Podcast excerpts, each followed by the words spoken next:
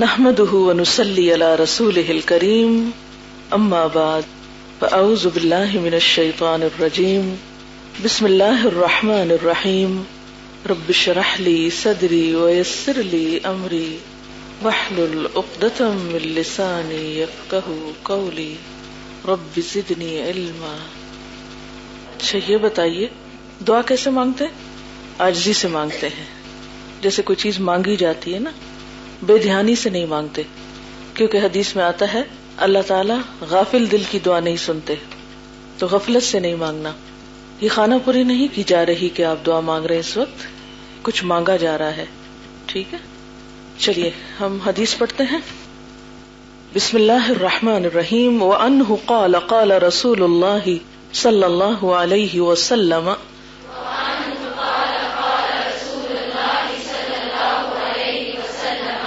ان اول الناس يقضى عليه يوم القيامة رجل استشهد فأتي به فعرفه نعمته فعرفها فقال ما عملت فيها قال، قاتلت فيك حتى استشهدت. قال، كذبت. ولكنك قاتلت. لأن يقال جريء. فقد قيل. ثم أمر به. فسحب على وجهه. حتى ألقي في النار. ورجل تعلم العلم. وعلمه. وقرأ القرآن. فأتي به. فعرفه نعمه. فعرفها. قال، فما عملت فيها؟ قال تعلمت العلم. وعلمته. وقرأت فيك القرآن. قال كذبت. ولكنك تعلمت العلم. ليقال إنك عالم. وقرأت القرآن. وقرأت القرآن ليقال هو قارئ. فقد قيل. ثم أمر به. فسحب على وجهه. حتى ألقي في النار. ورجل وسع الله عليه. وأعطاه من أصناف المال. وأعطاه من أصناف المال كله فأتي به فعرفه نعمه فعرفها قال فما عملت فيها قال ما تركت من سبيل تحب أن ينفق فيها إلا أنفقت فيها لك. قال كذبت. ولكنك فعلت. ليقال هو جواد. فقد قيل. ثم أمر به. فسحب على وجهه. ثم ألقي في النار. رواہ مسلم. اس کا میں پہلے لفظی ترجمہ کروں گی، پھر وضاحت انشاءاللہ. ان بے شک اول الناسی لوگوں میں سب سے پہلا یقدا علیہ، جس کے خلاف فیصلہ کیا جائے گا، یوم القیامتی قیامت کے دن. رجل ایک ایسا شخص ہوگا، استشہدہ، جو شہید کر دیا گیا تھا. فعتی ابھی پھر اس کو لایا جائے گا۔ فعرفہ نعمت تو اللہ تعالیٰ اس کو اپنی نعمتیں یاد دلائے گا۔ فارا تو وہ ان کو پہچان لے گا یعنی اس کو یاد آ جائے گا۔ وہ نعمتیں یاد آ جائیں گی۔ فقالا تو اللہ تعالیٰ پوچھیں گے، فما امل تفیحا تو نے ان میں کیا عمل کیا؟ یعنی ان نعمتوں کو پا کر کیا کیا؟ ان کا کیا حق ادا کیا؟ کالا وہ کہے گا قاتل تفی کا میں نے تیری خاطر جنگ کی حت تستش ہت یہاں تک کہ میں شہید کر دیا گیا۔ کالا کزبتا اللہ تعالیٰ فرمائے گا، تو نے جھوٹ کہا۔ ولا کن کا قاتلتا لیکن تم نے تو جنگ کی تھی۔ لے کالا کہ کہا جا سکے جری ان بہادر۔ یعنی بہت بہادر ہے۔ فقد کیلا وہ تو کہا جا چکا۔ ثم امر بھی پھر حکم دیا جائے گا اس کے بارے میں فسحبا تو وہ کھینچا جائے گا اللہ وجہ ہی اپنے چہرے پر یعنی اپنے چہرے کے بل گھسیٹا جائے گا حتی یہاں تک کہ القیا وہ ڈال دیا جائے گا فنار آگ میں، ورجل، اور ایک شخص، تعلم العلم، اس نے علم سیکھا ہوگا وہ علامہ اور اس کو سکھایا ہوگا وقرا القرآن اور اس نے قرآن پڑھا ہوگا۔ فعتی ابھی تو اس کو لایا جائے گا۔ فرف نعمہ تو اللہ تعالیٰ اس کو اپنی نعمتیں یاد کرائیں گے۔ فارفہا تو وہ ان کو پہچان لے گا۔ اسے یاد آ جائیں گی۔ اولا اللہ تعالیٰ پوچھیں گے، فما امل تفیحا تو نے ان نعمتوں میں کیا عمل کیا؟ ان نعمتوں کو پا کر کیا کیا؟ قالا وہ کہے گا تعلم تو علم میں نے علم حاصل کیا۔ وہ علم تو اور اس کی تعلیم دی یعنی سیکھا اور سکھایا۔ وہ کرا توفی کل قرآن اور تیری خاطر قرآن پڑھا۔ کالا کا ضبط اللہ تعالیٰ فرمائیں گے، تو نے جھوٹ کہا۔ ولا کن کا علم لیکن تم نے تو علم حاصل کیا تھا۔ لیو کالا تاکہ کہا جا سکے ان کا عالم، کہ تم عالم ہو۔ وقرا تل قرآن اور تم نے قرآن پڑھا۔ لیو کالا تاکہ کہا جائے وہ قار ان کہ وہ گاری ہے. فقد کیلا تو کہا جا چکا. تم عمر بھی پھر اس کے بارے میں حکم دیا جائے گا. فسحب علی وجہ ہی تو وہ اپنے چہرے کے بل کھینچا یا گھسیٹا جائے گا. حتی القی فی النار، یہاں تک کہ آگ میں ڈال دیا جائے گا. ورجل، اور ایک ایسا شخص لایا جائے گا. وس اللہ وسط دی اس کو اللہ نے یعنی بہت مال دیا. مال میں وسط دی، علیہ اس پر۔ وہ آتا ہوں اور عطا کیا اس کو، من اصناف المال کل ہی مال کی تمام اقسام میں سے۔ یعنی ہر قسم کی چیز اس کو عطا کی۔ فعتی ابھی ہی تو اس کو بھی لایا جائے گا۔ فعرفہ نے امہ تو اللہ تعالیٰ اس کو اپنی نعمتوں کی پہچان کرائے گا، یاد دلائے گا۔ فعرفہا تو وہ ان کو پہچان لے گا۔ قالا اللہ تعالیٰ پوچھیں گے، فما عمل تفیحا تو نے نعمتوں کو پا کر کیا عمل کیے؟ قالا، وہ کہے گا، ما ترک تم ان سبیل نہیں میں نے چھوڑا کوئی راستہ۔ تو حب کہ تو پسند کرتا تھا۔ ایون فقفیہ کہ اس میں خرچ کیا جائے۔ یعنی تیری پسند کا کوئی راستہ میں نے نہیں چھوڑا۔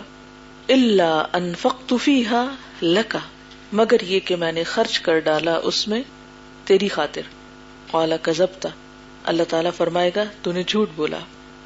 ولا کن کا فعالتا لیکن تم نے تو یہ کیا لیقال تاکہ کہا جا سکے ہوا جواد، وہ بہت سخی ہے فقط قیلا تو کہا جا چکا۔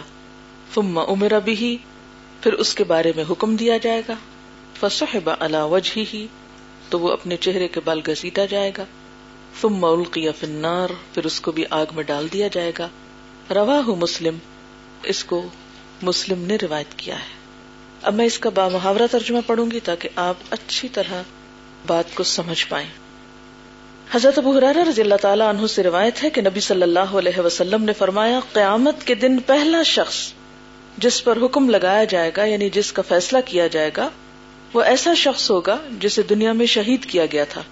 چنانچہ وہ پیش کیا جائے گا یعنی میدان حشر میں، اور اللہ تعالیٰ اس کو نعمتیں یعنی جو اللہ نے اس کو دی تھی، اسے یاد دلائے گا، جو اسے یاد آ جائیں گی۔ پھر اللہ تعالیٰ اس سے فرمائے گا کہ تو نے ان نعمتوں کے شکر میں کیا کام کیا؟ یعنی اللہ تعالیٰ اسے اپنی نعمتیں جتا کر فرمائے گا کہ تو نے ان نعمتوں کے شکرانے میں کیا امال کیے؟ وہ کہے گا، میں تیری راہ میں لڑا، یہاں تک کہ شہید کر دیا گیا۔ اللہ تعالیٰ فرمائے گا، تو جھوٹا ہے، کیونکہ تو تو اس لیے لڑا تاکہ تجھے بہادر کہا جائے۔ چنانچہ تجھے بہادر کہہ دیا گیا۔ پھر حکم دیا جائے گا، اسے منہ کے بل کھینچا جائے، یہاں تک کہ آگ میں ڈال دیا جائے گا۔ پھر دوسرا شخص ہوگا جس نے علم حاصل کیا دوسروں کو تعلیم دی، قرآن کو پڑھا، چنانچہ وہ بھی اللہ تعالیٰ کے حضور حاضر کیا جائے گا۔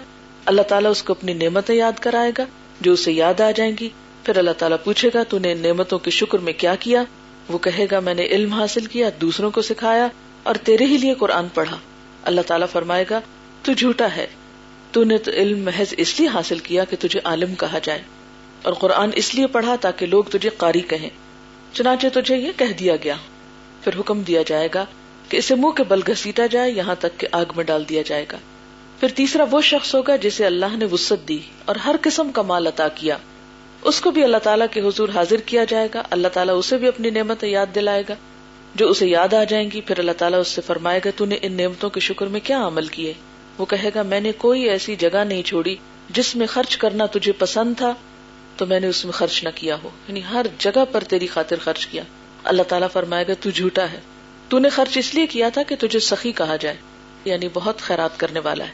پھر وہ کہہ دیا گیا یعنی دنیا میں ہو گیا۔ پھر حکم دیا جائے گا، اسے منہ کے بل گسیٹا جائے، یہاں تک کہ اسے آگ میں ڈال دیا جائے گا۔ اب دیکھیے کہ اس حدیث سے جو بات پتہ چلتی ہے، اس میں نمبر ایک تو یہ ہے کہ جو کچھ بھی اللہ تعالیٰ نے ہمیں عطا کیا ہے، ان سب نعمتوں کا حساب ہوگا۔ ہم سب بچپن سے یہ پڑھتے سنتے آئے ہیں کہ نعمتوں کا حساب ہوگا۔ لیکن ہمیں یقین کوئی نہیں۔ ہم میں سے ہر شخص نعمتوں کے حصول میں تو لگا ہوا ہے اور کیا چاہتا ہے؟ اور حاصل ہو جائے، اور زیادہ مل جائے۔ کوئی شخص اپنے حال پہ مطمئن نہیں، جو کچھ اسے ملا ہے اس پہ راضی۔ اکثر لوگ نظر نہیں آتے۔ اور جہاں تک ان نعمتوں کا حساب ہے، اس کے بارے میں تو ہم بہت ہی کم سوچتے ہیں۔ قرآن پاک میں اللہ سبحان و تعالیٰ فرماتے ہیں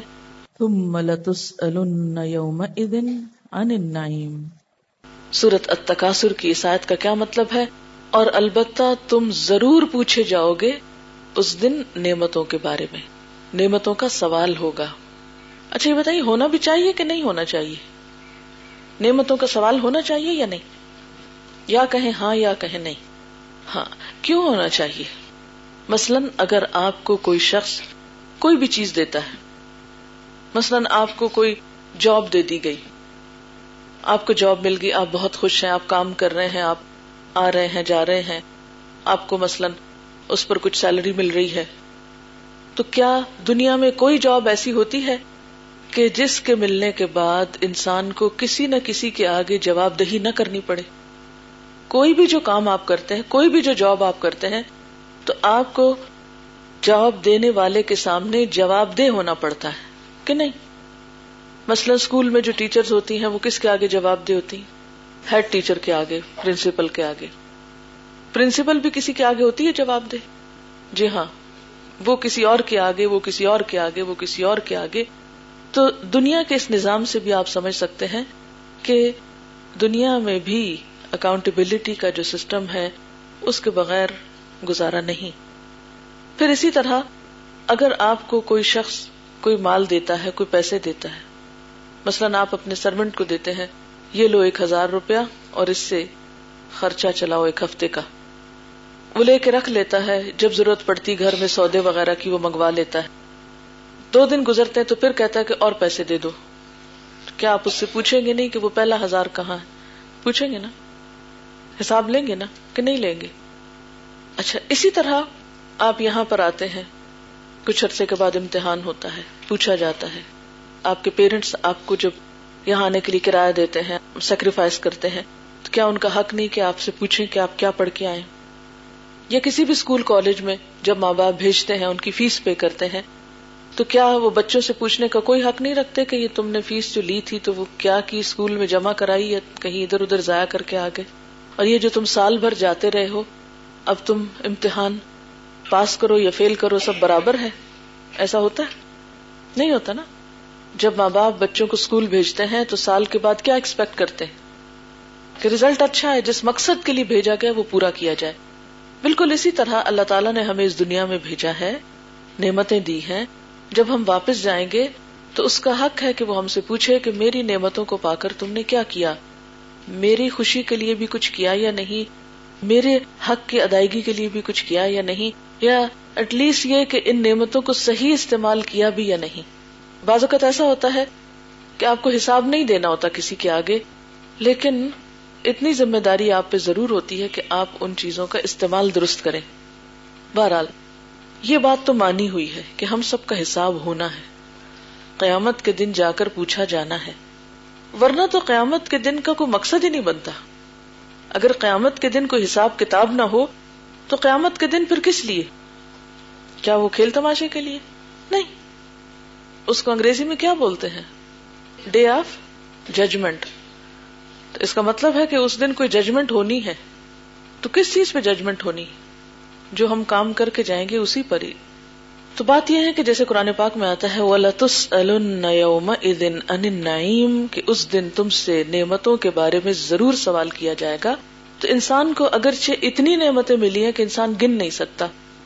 اللہ تعالیٰ فرماتے وہ ان نعمت اللہ لا تحصوها۔ اگر تم اللہ کی نعمتوں کو گننا چاہو تو گن نہیں سکتے۔ کاؤنٹ لیس لیکن ان نعمتوں میں تین نعمتیں جو ہیں، وہ بہت ہی اہم ہیں۔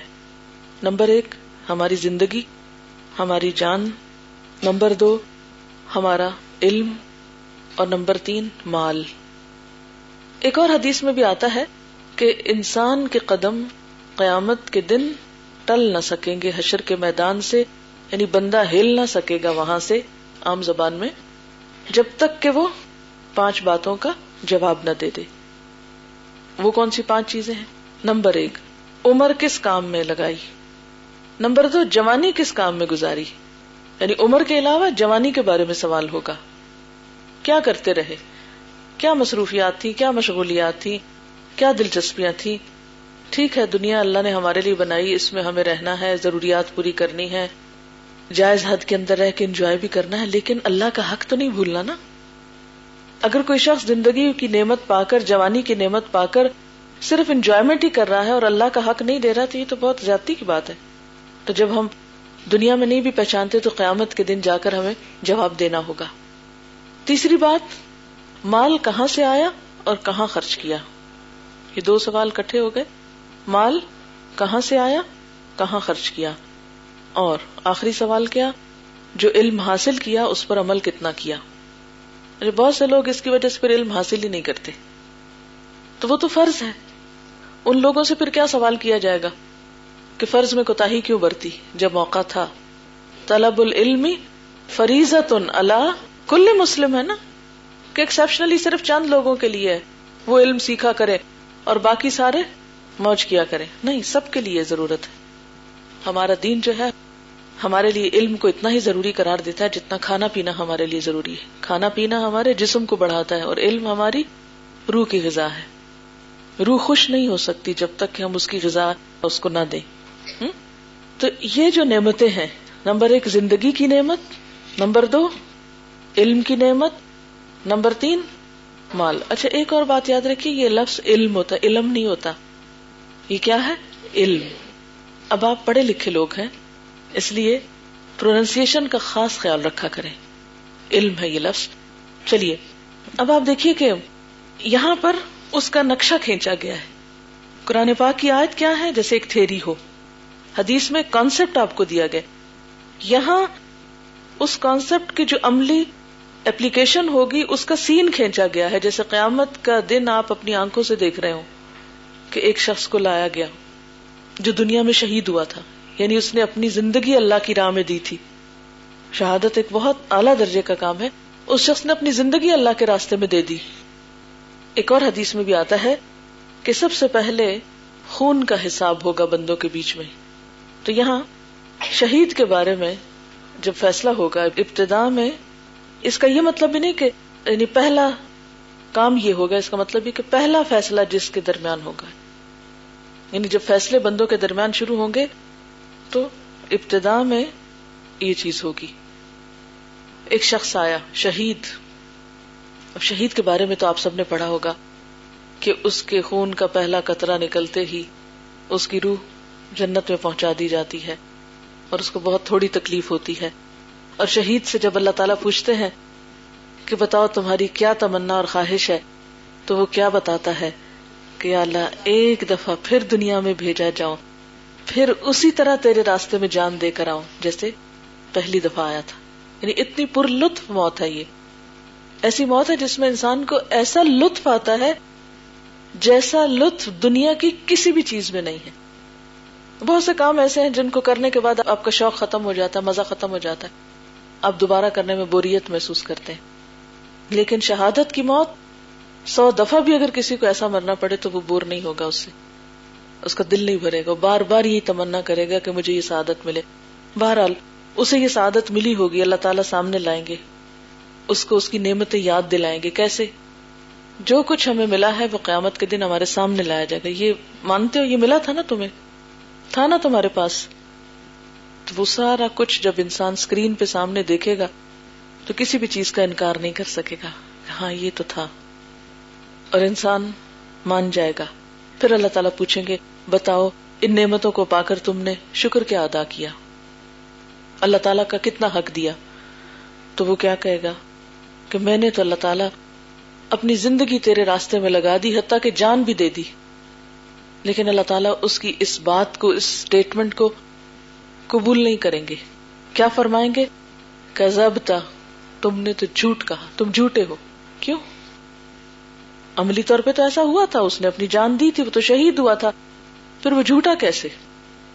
اس لیے جھوٹا کہ اس کے اندر کچھ تھا اور باہر کچھ تھا۔ جھوٹ کیا ہوتا ہے؟ جھوٹ کی تعریف کیا؟ خلاف واقع بات یعنی واقعہ یا حقیقت کچھ اور تھی اور اس نے کچھ اور بیان کی۔ حقیقت کیا تھی؟ کہ وہ دنیا میں شہرت چاہتا تھا۔ دنیا میں ناموری چاہتا تھا کہ لوگ مجھے کہیں کہ یہ شخص تو بڑا بہادر ہے، جری ان، جری ہے۔ اللہ تعالیٰ فرمائیں گے فقط کی وہ تو کہا جا چکا۔ تم نے شہرت چاہی تھی، وہ مل گئی تمہیں دنیا میں۔ لوگوں نے تمہارے نام کے ساتھ بڑے بڑے القاب لگا لیے۔ بس ختم معاملہ۔ آخرت کے لیے، اللہ کے لیے تو تم نے جان دی نہیں تھی۔ اس لیے اللہ کے پاس اب کیا بدلا پاؤ گے؟ یہاں تو تمہارے لیے کچھ نہیں۔ پھر اس کے بعد کیا حکم ہوگا؟ فمر بھی فصحب على اس کو گھسیٹا جائے گا۔ اب ذرا امیجن کرے اس کے چہرے کے بل گھسیٹا جائے گا۔ چہرے کے بل کیسے گھسیٹتے ہیں؟ یعنی بالوں سے اگر پکڑے تو وہ سر اٹھ جاتا ہے۔ ٹانگوں سے۔ آپ کبھی کبھی ٹیلی ویژن پہ ایسے سین دیکھتے ہوں گے جیسے اسرائیلیز جو ہیں، وہ پیلسٹینئنس کو گسیٹ رہے ہوتے ہیں، کھینچ رہے ہوتے ہیں۔ ذرا تھوڑی دیر کے لیے امیجن کریں کہ کسی شخص کو منہ کے بل گھسیٹا جا رہا ہے، وہ الٹا پڑا اور اس کی ٹانگیں کھینچی جا رہی ہیں، تو خود سوچیں کہ اگر منہ گھسیٹا جائے تو اس کا پھر ہولیا کیا بگڑ جائے گا؟ چہرے کے بل اس کو گھسیٹا جائے گا اور اس کو اتنی دور تک گسیٹا جائے گا حتی القیہ فی النار، یہاں تک کہ آگ میں جا کے ڈال دیا جائے گا۔ یہ ہے تمہارا انجام، اتنے بڑے کارنامے کا۔ پھر ایک اور شخص لایا جائے گا، جس نے علم حاصل کیا ہوگا اور اس کو سکھایا بھی ہوگا۔ حالانکہ علم حاصل کرنا ایک بہت اعلیٰ درجے کا کام ہے۔ وقرا القرآن، اور خاص طور پر علم میں قرآن کا پڑھنا، اس کو لایا جائے گا۔ اللہ تعالیٰ اسے بھی نعمتیں یاد کریں گے۔ پھر پوچھیں گے، تم نے میری نعمتیں پا کر کیا کیا؟ وہ کہے گا، یا اللہ، میں نے تو تیری نعمتیں پا کر تیری کتاب کو پڑھا، علم سیکھا، دوسروں کو سکھایا، بڑے نیکی کے کام کیے۔ اللہ تعالیٰ فرمائیں گے، تم نے جھوٹ کہا، تم نے تو علم اس لیے حاصل کیا تھا کہ لوگ تجھے عالم کہیں۔ تمہاری تو ساری بھاگ دوڑ کس کے لیے تھی؟ کہ لوگوں میں تمہارا نام بن جائے۔ وکر اتل قرآن اور قرآن اس لیے پڑھتے تھے لیو کالا تاکہ کہا جائے ان کا قارے کہ تم قاری ہو۔ آج آپ دیکھیں کہ ہمارے ہاں عموماً اس طرح کے لقب بھی ناموں کے ساتھ لگے ہوئے ہوتے ہیں نا۔ ایک ہوتا ہے پہچان، یا یہ کہ عزت کے لیے آپ کسی کو دیتے ہیں، وہ لقب۔ مثلاً قاری صاحب ہے کوئی بھی قاری صاحب بچوں کو جو پڑھاتے ہیں یا مسجد میں پڑھاتے ہیں۔ تو اگر انہوں نے صرف اس لیے نام کے ساتھ قاری لگا لیا کہ لوگوں کو پہچان ہو جائے کہ یہ شخص قرآن کو اچھی طرح پڑھ سکتا ہے یا پڑھاتا ہے اور نیت اس کی یہ نہیں کہ لوگوں کے بیچ میں میری مشہوری ہو جائے کہ میں دوسروں کی نسبت زیادہ قرآن جانتا ہوں۔ تو کوئی بات نہیں، پہچان کے لیے آپ نام لگا دیتے پہچان کے لیے نام کے ساتھ کئی لفظ لگتے ہیں نا۔ مثلا کوئی شخص مریضوں کا علاج کرتا ہے تو آپ اس کے نام کے ساتھ کیا لگاتے ہیں؟ ڈاکٹر، وہ کیوں لگاتے ہیں؟ پہچان کے لیے تاکہ لوگ اگر اس سے دوا لینا چاہیں یا علاج کرانا چاہیں تو کرا سکیں۔ یا اسی طرح کچھ اور ٹائٹلز ہوتے ہیں۔ یا یہ کہ انسان نے خود نہیں رکھے ہوتے۔ کوئی اور اس کو دے دیتا ہے۔ مثلا علامہ اقبال نے خود تو اپنا نام علامہ نہیں رکھا تھا نا۔ عالم سے مبالغہ کا نا علامہ، بہت زیادہ علم رکھنے والا۔ انہیں یہ لقب ملا۔ اسی طرح کوئی بھی اور شخص پہچان کے لیے دوسروں میں فرق کرنے کے لیے جیسے نام آپ کا پہچان ہوتا ہے نا۔ تو اسی طرح بعض اوقات القاب، بعض اوقات کنیتیں، بعض اوقات کچھ اور ٹائٹلز آپ کو مل جاتے ہیں۔ لیکن اگر نیت میں یہ ہو کہ مثلا میں پی ایچ ڈی کی ڈگری اس لیے حاصل کروں کہ میرے نام کے ساتھ کسی طرح ڈاکٹر لگ جائے۔ اور ساری محنت اور ساری بھاگ دوڑ صرف اس شوق میں ہو کہ مجھے ڈاکٹر کہلوانے کا بہت شوق ہے۔ اس لیے ایف ایس سی کے بعد تو داخلہ نہ ملا۔ میڈیکل کالج میں تو چلو، کوئی اور طریقہ کر کے وہ ٹائٹل کسی طرح حاصل کر لیا جائے۔ اگر کسی کے پڑھنے کی نیت اور شوق اور محنت صرف اس میں ہو کہ وہ دنیا میں مشہور ہو سکے یا اس کا نام خوبصورت لگے، کسی ٹائٹل کے ساتھ، کسی لقب کے ساتھ، تو اللہ تعالیٰ کو یہ بات بالکل پسند نہیں۔ اچھا سوال یہ پیدا ہوتا ہے کہ اللہ تعالیٰ کو کیوں نہیں پسند؟ ایسی باتیں کیوں نہیں پسند اللہ تعالیٰ کو؟ اگر شہید کو ہم شہید کہیں اور شہید اس پر بہت خوش ہو، تو اللہ تعالیٰ کو کیوں نہیں اچھا لگتا یہ؟ ایسے بہت سی چیزوں میں پھر انسانوں کے اندر تکبر بھی آ جاتا ہے اور پھر انسان اپنے اصل مقصد کو چھوڑ کر صرف ناموری کے حصول میں بعض اوقات کوشش کرنے لگتا ہے اور اس کے لیے جائز کے بجائے کئی دفعہ ناجائز طریقے بھی اختیار کرنے لگتا ہے۔ اور دوسری بات، اور بہت ہی اہم بات یہ کہ علم کا حاصل کرنا، سیکھنا یا سکھانا، مال کا خرچ کرنا، کسی پہ احسان جتانا تو نہیں ہے نا؟ یہ تو اپنے بھلے کے لیے کرنا ہے اور اللہ سے جزا پانے کے لیے کرنا ہے۔ یہ بہت نوبل کاز ہے نا؟ ان کاموں کو اگر انسان دنیا کمانے کے لیے شروع کر دے، اللہ تعالیٰ کے یہاں پسندیدہ نہیں ہے۔ پھر اسی طرح اس کو بھی منہ کے بل گسیٹا جائے گا۔ اچھا یہ منہ کے بل گسیٹنے میں ایک خاص اور چیز بھی ہے۔ جب کسی کو منہ کے بل گسیٹا جائے تو سب سے زیادہ چوٹ کہاں لگتی ہے؟ تو یہ بھی تو کہا جا سکتا تھا نا کہ اس کو بس گسیٹا جائے گا، لیکن چہرے کا لفظ خاص طور پر اس میں آ رہا ہے، ہر باری پر نا۔ ہاں؟ تو یہ خاص طور پر چہرہ بیچ میں کیوں کہا گیا؟ عام طور پر لوگوں کی کوششیں کس لیے ہوتی ہیں؟ ناک اونچی رکھنے کے لیے۔ مثلا مال جب بہت خرچ کرتے ہیں تو کس لیے؟ عزت بڑھانے کے لیے۔ اور بعض اوقات ہم شادیوں وغیرہ پہ بہت زیادہ کس لیے سب کچھ خرچ کرتے ہیں؟ اور اگر منع کیا جائے کہ دیکھو رہنے دو، یہ اسراف ہے، فضول خرچی ہے، دکھاوا ہے، اس کا کوئی فائدہ نہیں ہے، تو لوگ کیا کہتے ہیں؟ ناک کٹ جائے گی، لوگ کیا کہیں گے؟ تو پھر یہ اللہ کے لیے تو خرچ کرنا نہیں ہے، تو لوگوں کے لیے، لوگوں میں شہرت پانے کے لیے۔ اب اس کا نقصان کیا ہوتا ہے کہ جن کے پاس ہوتا ہے، وہ تو شہرت حاصل کر لیتے ہیں اور جن کے پاس ہوتا نہیں بےچاروں کے، وہ پھر پیچھے ہی رہ جاتے ہیں۔ اور پھر لوگ صحیح مقاصد اور صحیح کاموں کے لیے خرچ کرنے کی بجائے کیا کرتے ہیں؟ صرف ناک اونچی کرنے کے لیے خرچ کرتے رہتے ہیں۔ تو قیامت کے دن اسے منہ کے بل گھسیٹا جائے گا تاکہ جس ناک کی خاطر یہ سب کچھ کر رہا تھا، وہی نہ بچے۔ خود سوچے، پتہ نہیں کتنا فاصلہ ہوگا اس جگہ سے جہنم تک گسیٹ گسیٹ گسیٹ کے، کیا پتا وہ ناک ساری کی ساری گسٹ جائے۔ کچھ بھی نہ بچے اس ناک میں سے۔ پھر تیسرا شخص لایا جائے گا، اللہ تعالیٰ اس کو بھی اپنی نعمتیں یاد کرائے گا، وہ پہچانے گا۔ پھر اللہ تعالیٰ اس سے پوچھیں گے کہ تم نے یہ مال پا کر کیا کیا؟ کیا حق ادا کیا اللہ تعالیٰ کا؟ وہ کہے گا کہ میں نے ہر راستے میں تیرے لیے مال خرچ کیا۔ ہر راستے سے کیا مراد ہے؟ مثلاً، آپ اسے کوئی بتائے گا؟ مثلاً یہ حدیث آپ کو کہیں پڑھانی پڑے، تو آپ کیسے تفسیر کریں گے کہ ہر وہ راستہ جس کو تو پسند کرتا تھا، اس میں میں نے یہ مال خرچ کیا؟ مال خرچ کرنے کے کون سے راستے ہوتے ہیں؟ مثلاً نمبر ایک فقرا مساکین، یتیم یعنی جن کو آپ پور پیپل کہتے ہیں یا نیڈی کہتے ہیں۔ یہ ایک طریقہ ہے مال خرچ کرنے کا، جس میں بھوکے اور لباس کے ضرورت مند اور دیگر تمام لوگ آ جاتے ہیں۔ یعنی فقیروں کو دینے میں بھی خرچ کیا۔ پھر بعض اوقات کچھ لوگ فقیر نہیں ہوتے، لیکن ضرورت مند ہوتے ہیں، جن کو سفید پوش کہتے ہیں آپ۔ مساکین میں بھی آ سکتا ہے وہ۔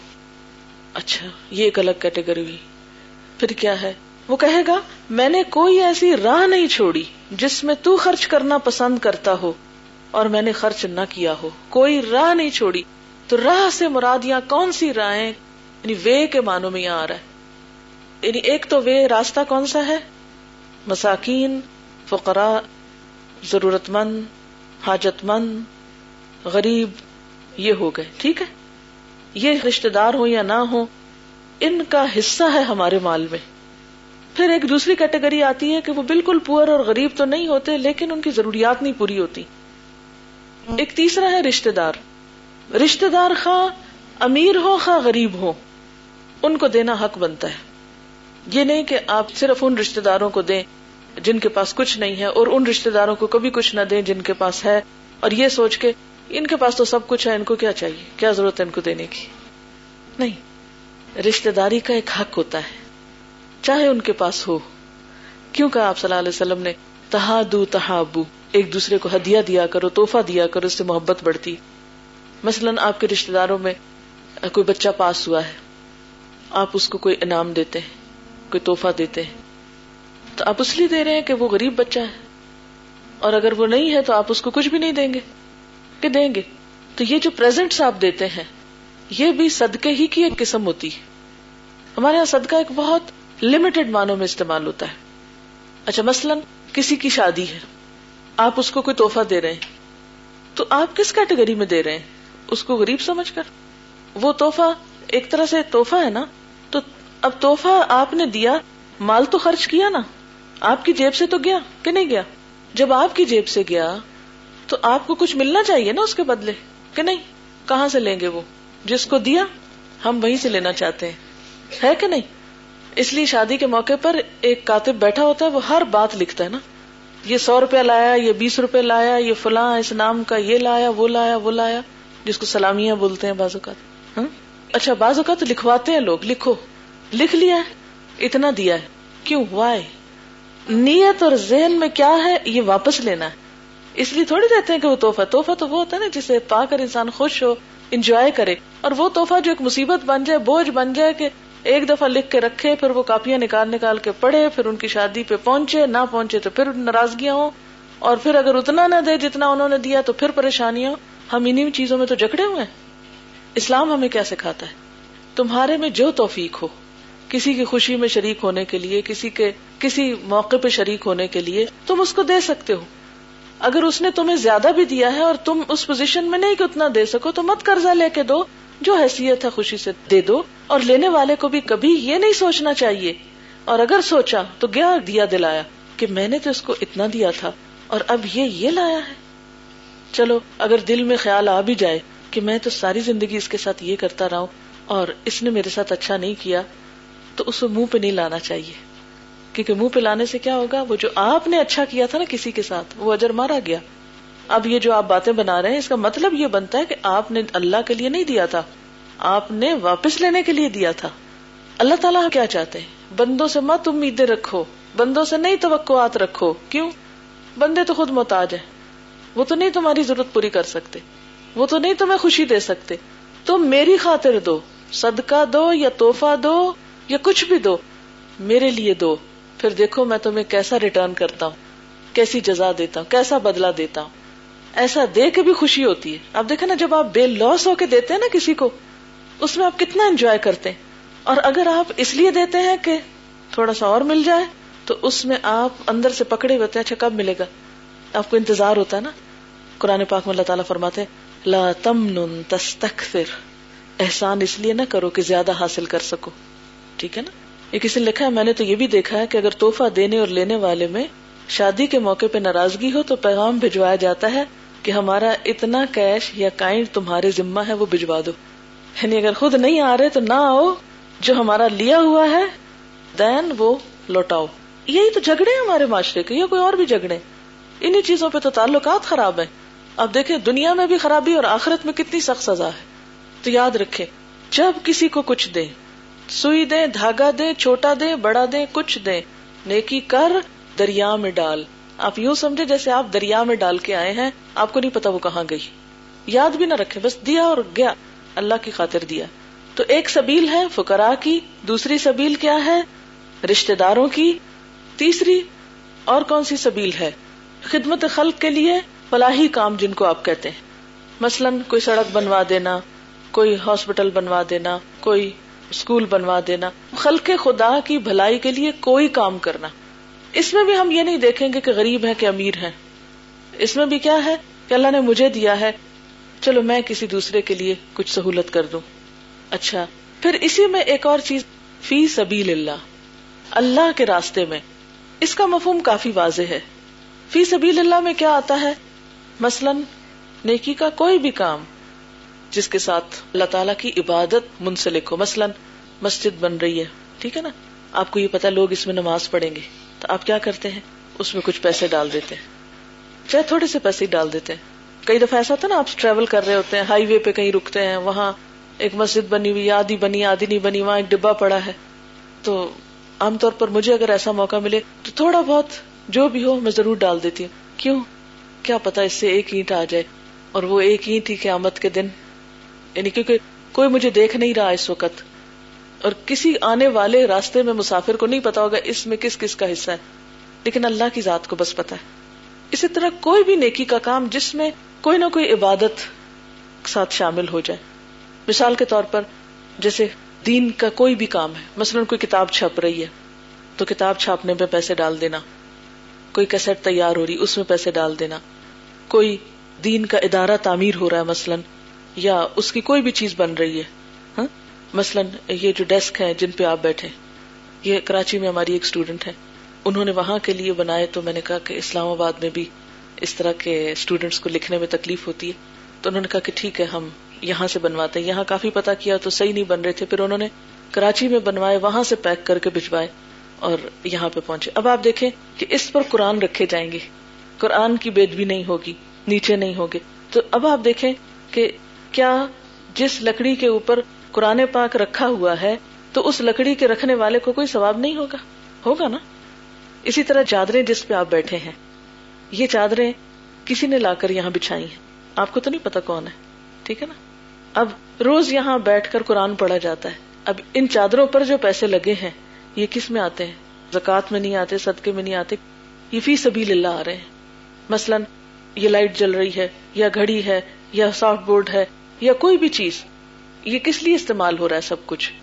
مثلاً اس مائک میں میں بول رہی ہوں، تو یہ کس لیے استعمال ہو رہا ہے؟ اگر میں اس کو آف کر دیتی ہوں اور اس کو ہٹا دیتی ہوں، تو میرا نہیں خیال آپ سب میری آواز سن کے سمجھ سکے تو اب اس پہ جس نے پیسہ لگایا، جس نے یہ خریدا ہے، اس نے اس کو کس سبیل میں دیا ہے؟ فی سبیل اللہ۔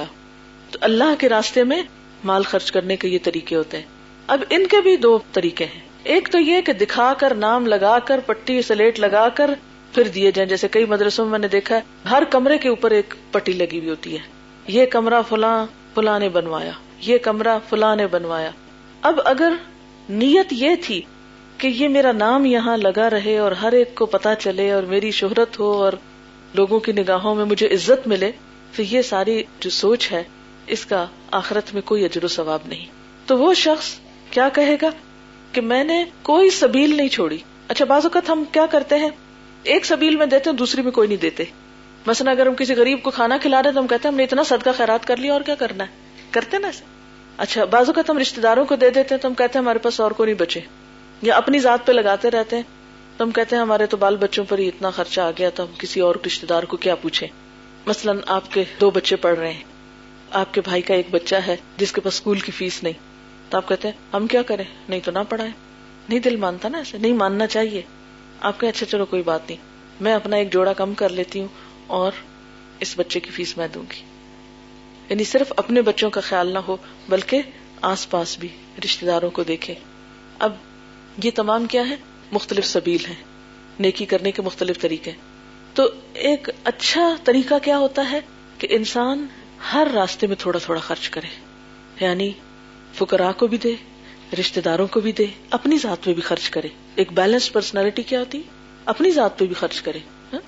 حیثیت کے مطابق۔ زیادہ ہو تو دینے میں بھی زیادہ ہاتھ رکھے، اپنے لیے بھی زیادہ کرے۔ تھوڑا ہو تو ہر چیز میں تھوڑا تھوڑا حصہ جائے گا۔ یہ ایک اعتدال کی زندگی ہو جائے گی۔ ٹھیک ہے نا؟ اچھا ہم ایکسٹریمسٹ ہوتے ہیں۔ اگر ہم فقیروں کو دینے لگے تو اپنا آپ بالکل بھول جائیں گے، خود بھی فقیر نظر آئیں گے اور ہو سکتا ہے کوئی اور لا کے ہمیں صدقہ دے دے۔ تو اسلام نے اس سے بھی منع کیا ہے۔ کہ آپ دو، مگر ایسا نہ دو کہ خود فقیر بن جاؤ۔ ٹھیک ہے؟ اسی طرح اگر رشتے داروں کو دیں گے تو بعض گھروں میں لڑائیاں کس لیے ہوتی ہیں؟ ہوں مثلاً کئی لوگوں کے ایسا واقعات سننے میں آتے ہیں نا کہ ہسبینڈ جو ہے، وہ جو تنخواہ آتی ہے اپنے پیرنٹس کو بھجوا دیتے ہیں۔ اور بیوی کو کہتے ہیں، تم کما کے لاؤ اور بچوں پہ خرچ کرو۔ ہوتا نا ایسے کئی دفعہ۔ یہ بھی زیادتی ہے۔ شوہر کا فرض ہے، باپ کا فرض ہے، بچوں پر اور بیوی پر خرچ کرے۔ اچھا بعض اوقات بعض لوگ کیا کرتے ہیں؟ جو کماتے ہیں، بہن بھائیوں کو رشتے داروں کو دے ڈالتے، اپنے بچوں کی پرواہی نہیں کرتے۔ کئی گھرانوں میں میں نے یہ دیکھا ہے کہ وہ بہنوں کے اوپر اب ان کی شادی ہے تو جہیز بن رہا ہے۔ اب شادی ہو گئی تو ہر عید پہ عید بھیجی جا رہی ہے۔ اب یہ بھیجا جا رہا ہے، وہ بھیجا جا رہا ہے۔ اپنے بچوں کی سردی کے کپڑے بھی کوئی نہیں۔ وہ صرف رسمیں نبھانے میں سارا کچھ خرچ کر رہے ہیں۔ اسی طرح بعض لوگ کیا کرتے ہیں؟ فیس بھی للہ دیتے ہیں۔ مثلاً پچھلے دنوں میں کہیں گئی ہوئی تھی تو مجھے ایک خاتون بہت پریشان حال ملی۔ کہنے لگی کہ ہمارے بہت اچھے حالات تھے، تو میرے ہسبینڈ کو شوق آیا کہ میں مسجد بنواؤں۔ تو کہنے لگے کہ ایک مسجد میں بنواؤں گا جس میں صرف میں اپنا پیسہ لگاؤں گا، میں کسی اور کو لگانے نہیں دوں گا۔ کہتے جب سے وہ مسجد بن رہی ہے، ہماری ساری ضروریات ختم ہو کر رہ گئی ہیں اور وہ صرف مسجد بنوانے میں لگے ہوئے اب آپ خود سوچیں کہ بیوی پریشان ہے، بچے پریشان ہے گھر میں کھانے کو صحیح طرح نہیں ہے اور آپ کیوں اس بات کے شوق میں کہ صرف آپ ہی مسجد بنائیں؟ آپ دو چار اور کو شامل کر لیں، اعتدال سے بنا لے اللہ تعالیٰ یہ نہیں دیکھے گا کہ ایک مسجد ساری کی ساری آپ نے بنوائی یا یہ کہ اس میں آپ نے کسی اور کو بھی نیکی کا حصہ ڈالنے کا موقع دے دیا۔ تو ہمیں اپنی زندگی میں کیا کرنا ہے؟ نیت تو خالص کرنی ہے، لیکن اعتدال کے ساتھ ہر راستے میں تھوڑا تھوڑا خرچ کرنا ہے، جس کو بھی اللہ تعالیٰ پسند فرماتے ہیں۔ اللہ کی پسند کے ہر راستے میں لیکن نیت درست رکھنی ہے۔ ایسا نہ ہو کہ کہیں قیامت کے دن جب جائیں تو سب کچھ پیچھے ہی رہ گیا ہو، خالی ہاتھ۔ اپنے لیے کیا لکھیں گے؟ آج اپنی جو ڈائری ہے اس میں۔ پچھلا کیا ہوم ورک تھا آپ کا؟ کسی کو کرب میں دیکھا، تکلیف میں دیکھا، پریشانی میں دیکھا، تو پھر کیا کیا؟ کوئی بتائے گا آپ میں سے؟ اب اپنی نیت کو ذرا پکڑ کے رکھنا ہے، دکھاوے کے لیے نہیں، بتانا، لیکن کس لیے بتانا تاکہ دوسروں کو بھی ایسا کام کرنے کا طریقہ آئے؟ میں جو پنجاب یونیورسٹی میں تھی تو ہاسٹل میں ہم رہتے تھے اور نیو کیمپس میں رہتے تھے، اولڈ کیمپس میں پڑھتے تھے، تو روز ہمیں بس پہ آنا پڑتا تھا۔ یونیورسٹی کی بسز تھی، لیکن اب ہوتا ہے کہ ہم جس ہاسٹل میں تھے، سب سے پہلے وہاں سے بس چلتی تھی، ہاسٹل تھری سے۔ اب ہوتا یہ تھا کہ ہمیں ضرور جگہ مل جاتی تھی، کیونکہ ہم سے پیچھے کوئی لڑکیوں کا ہاسٹل نہیں تھا۔ پہلا اسٹاپ ہمارا ہوتا تھا۔ الحمد سب سے پسندیدہ جگہ پہ میں بیٹھا کرتی تھی، اپنی جہاں میں پڑھ سکوں۔ اور جو آخری اسٹاپ یونیورسٹی کا ہوتا تھا، وہ سروینٹ کوارٹر کا تھا۔ اب کیا ہوتا کہ بعض اوقات ان خواتین کو شہر میں شاید دوا کے لیے، ضروریات کے لیے جانا ہوتا تھا۔ تو کئی اوقات ایسے ہوتے تھے کہ ہم بیٹھے ہوتے تھے۔ ارلی مارننگ تو مشکل نہیں ہوتی تھی، لیکن درمیان میں اگر ہم کہیں نکلتے تھے تو وہ بچوں والی عورتیں یا بوڑھی عورتیں کہیں وہاں سے چڑھ جاتی تھی۔ اب وہ وقت ہوتا تھا امتحان کا۔ لیکن میں نے اپنے ساتھ عہد کیا ہوا تھا کہ میں کسی بچے والی عورت اور کسی بوڑھی عورت کو دیکھ کر اپنی پسندیدہ جگہ پہ نہیں بیٹھوں گی، میں یہاں سے اٹھ جاؤں گی۔ اور الحمد للہ بہت دفعہ ایسا ہوا کہ میں اٹھی اور انہوں نے دعائیں دی کیونکہ جب آپ کسی کی تکلیف دور کرتے ہیں، تو آپ کو اس وقت جو دعائیں ملتی ہیں، وہ بڑی کام کی ہوتی ہیں۔ جیسے آپ کسی کو ستاتے ہیں تو بد دعا ملتی ہے نا، وہ بھی فوراً سنی جاتی ہے اوپر۔ اور اسی طرح جب آپ کسی کو خوش کرتے ہیں، اس کی تکلیف دور کرتے ہیں، تو اس وقت جو آپ کو دعا ملتی ہے، وہ بھی بڑی قبول ہوتی ہے۔ حالانکہ کیا ہے، وقت تو گزر گیا۔ کھڑے ہو کے بھی گزر جاتا ہے، بیٹھ کے بھی گزر جاتا ہے۔ لیکن ایک چھوٹی سی سیکریفائس آپ کے لیے نیکیوں کے بہت سے راستے کھول جاتے اور کوئی کام؟ بزرگ لوگ جو ہے وہ عموماً اٹھنے بیٹھنے میں ان کو پرابلم ہوتی ہے۔ اور ہڈیاں کمزور ہو جاتی ہیں نا۔ اور بعض اوقات گرنے کا بھی ڈر ہوتا ہے۔ تو ایسے میں اگر کسی بزرگ کو آگے تھام لیا جائے، تو یہ بھی کرب دور کرنے میں آتا ہے۔ کیونکہ جو مجبور اور معذور لوگ ہوتے ہیں، وہ دل سے دعائیں دیتے ہیں، پھر کیونکہ ان کی واقعی تکلیف دور ہو رہی ہوتی۔ ہے آپ کو پتا کہ دین دار ہونے کا کیا مطلب ہے؟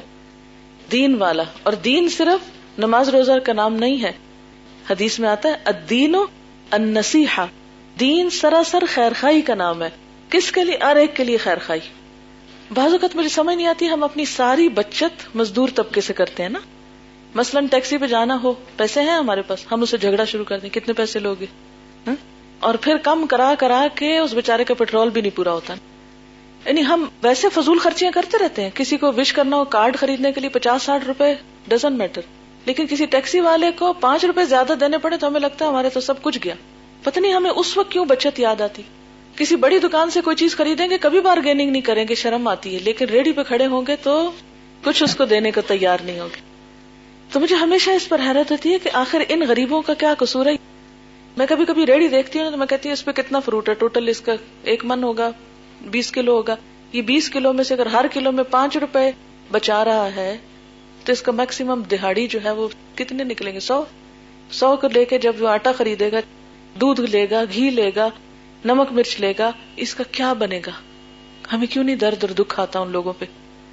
اگر بھاؤ کرنے ہیں تو بڑی بڑی سپر مارکیٹ میں کیا کیجیے لیکن جہاں ہم صرف اپنی شان بنانے کو کچھ نہیں کرتے اور بہت پراؤڈ فیل کرتے ہیں مہنگی سے مہنگی چیز وہاں خرید کے، لیکن جو بچت کرتے ہیں وہ غریب مزدوروں اور ریڑی والوں، ٹیکسی والوں اور ان لوگوں کے ساتھ کرتے ہیں۔ حالانکہ وہاں کوشش کیا کریں کہ پانچ دس زیادہ دے دیں۔ خاموشی سے۔ کیوں؟ اس لیے کہ ہم نے اس کے بعد تو اس کو ملنا ہی نہیں کہیں۔ یہ کیسا صدقہ ہو گیا نا دینے والا بھی چلا گیا کہیں اور لینے والا بھی لے کے بھول جائے گا، نکل گیا کہیں۔ کیونکہ جو ہمارے آس پاس رہتے ہیں، جب ان کے اوپر ہم احسان کرتے ہیں نا بےچارے دبتے چلے جاتے ہیں، دبتے چلے جاتے ہیں۔ وہ احسان بھی ان پہ بوجھ ہوتا چلا جاتا ہے۔ پھر ہمیں بھی کسی کو خیال آتا کہ ہائے، ہم نے ان پہ بوجھ ڈال دیا نا، ان کو کچھ دے کے۔ لیکن ایسی جگہ پر کچھ دینا کہ جہاں لینے والا لے کے گیا، تو آپ کا بھی دل ہلکا ہو جائے گا۔ تو پھر آپ کو یہ بات یاد رہے کہ جو شخص کسی بندے کی مدد میں ہوتا ہے، اللہ اس کی مدد میں ہوتا ہے۔ تو دین سیکھنے کا ایک فائدہ یہ ہوتا ہے نا کہ انسان شعوری کوشش کرتا ہے۔ ویسے ہمیں پتا ہوتا ہے اور مواقع بھی ہمارے سامنے آتے ہیں، لیکن ریمائنڈر نہیں ہوتا، تو ہم پھر بھول جاتے ہیں۔ اور یاد رکھیے، یہ صرف ایک دن کا ہوم ورک نہیں ہے، یہ لائف ٹائم ہوم ورک ہے۔ ہر روز تھوڑا تھوڑا انٹینشنلی کوشش کر کے، حتیٰ کہ اتنا بھی کہ اگر کسی کی کوئی چیز گر گئی تو نیچے سے اٹھا کے پکڑانے میں ہی آپ نے کسی کی ہیلپ کر دی، مدد کر دی، تو اس سے آپ کی شخصیت بدل جائے گی۔ شخصیت کس طرح بدلے گی کہ آپ دوسروں کی مدد میں آگے ہیں؟ تو دوسرے آپ کی مدد میں آ جائیں گے۔ اور بہت سے گلے شکوے اور بہت سی ناراضگیاں جو چھوٹی چھوٹی ہوتی رہتی ہیں، وہ خود بخود کٹ ڈاؤن ہو جائیں گی جب آپ آگے بڑھنا شروع ہو جائیں گے۔ کیونکہ عام طور پر ہم انتظار کرتے رہتے ہیں کہ دوسرا ہمارے ساتھ کچھ اچھائی کرے، پھر ہم کریں گے۔ تو بجائے اس کے کہ آپ انتظار کریں، آپ شروع کر دیں۔ جو شروع کرنے والا ہے، وہ سارا اجر پا جاتا ہے۔ Homework. لکھیے اپنے ڈائری میں کہ میں علم کس لیے حاصل کر رہی ہوں۔ میں علم کس لیے حاصل کر رہی ہوں؟ اور آج سے ایک ایک دن کا ہوم ورک لیتے جائیں تو پھر کچھ نہ کچھ اللہ کے راستے میں ضرور دیں۔ ٹھیک اگر آپ کے پاس بالکل مال نہیں بھی نا یعنی ہے ہی نہیں کچھ، تو آپ کیا کریں؟ کسی کو کچھ اچھی بات سکھا دیں۔ لیکن اگر مال ہے اور نکال سکتے تو چاہے ایک روپیہ ہی کیوں نہ ہو، چاہے ایک چھوٹی سی چیز ہی کیوں نہ ہو۔ حدیث کا مفہوم ہے نا۔ جیسے آپ صلی اللہ علیہ وسلم نے فرمایا نا کہ تم میں سے کوئی اپنی پڑوسن کے گھر بکری کا کھر بھیجنے میں بھی شرم محسوس نہ کرے۔ آپ کے پاس کچھ نہیں ہے، بکری کے کھر ہیں وہ جس کو کھروڑے کہتے ہیں نا، پائے جس کو بولتے ہیں۔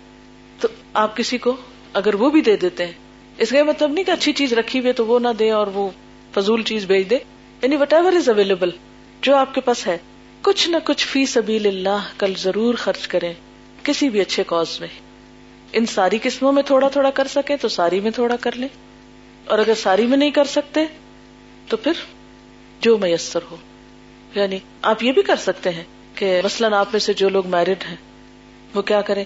کوئی گھر میں پرانے کارڈ رکھے ہوئے ہوں تو ایک کارڈ کو کاٹیں، کاغذ اس کا، اور کوئی اچھی خوبصورت سی حدیث جو آپ نے پڑھی ہے، ان میں سے کوئی ایک چھوٹی سی مثال کے طور پر میور اللہ بھی خیرن یو فقی ہو فدین یہ لکھ کے، اس کا نیچے ترجمہ لکھ کے آپ اپنے ہسبینڈ کے لیے پیش کر دیں۔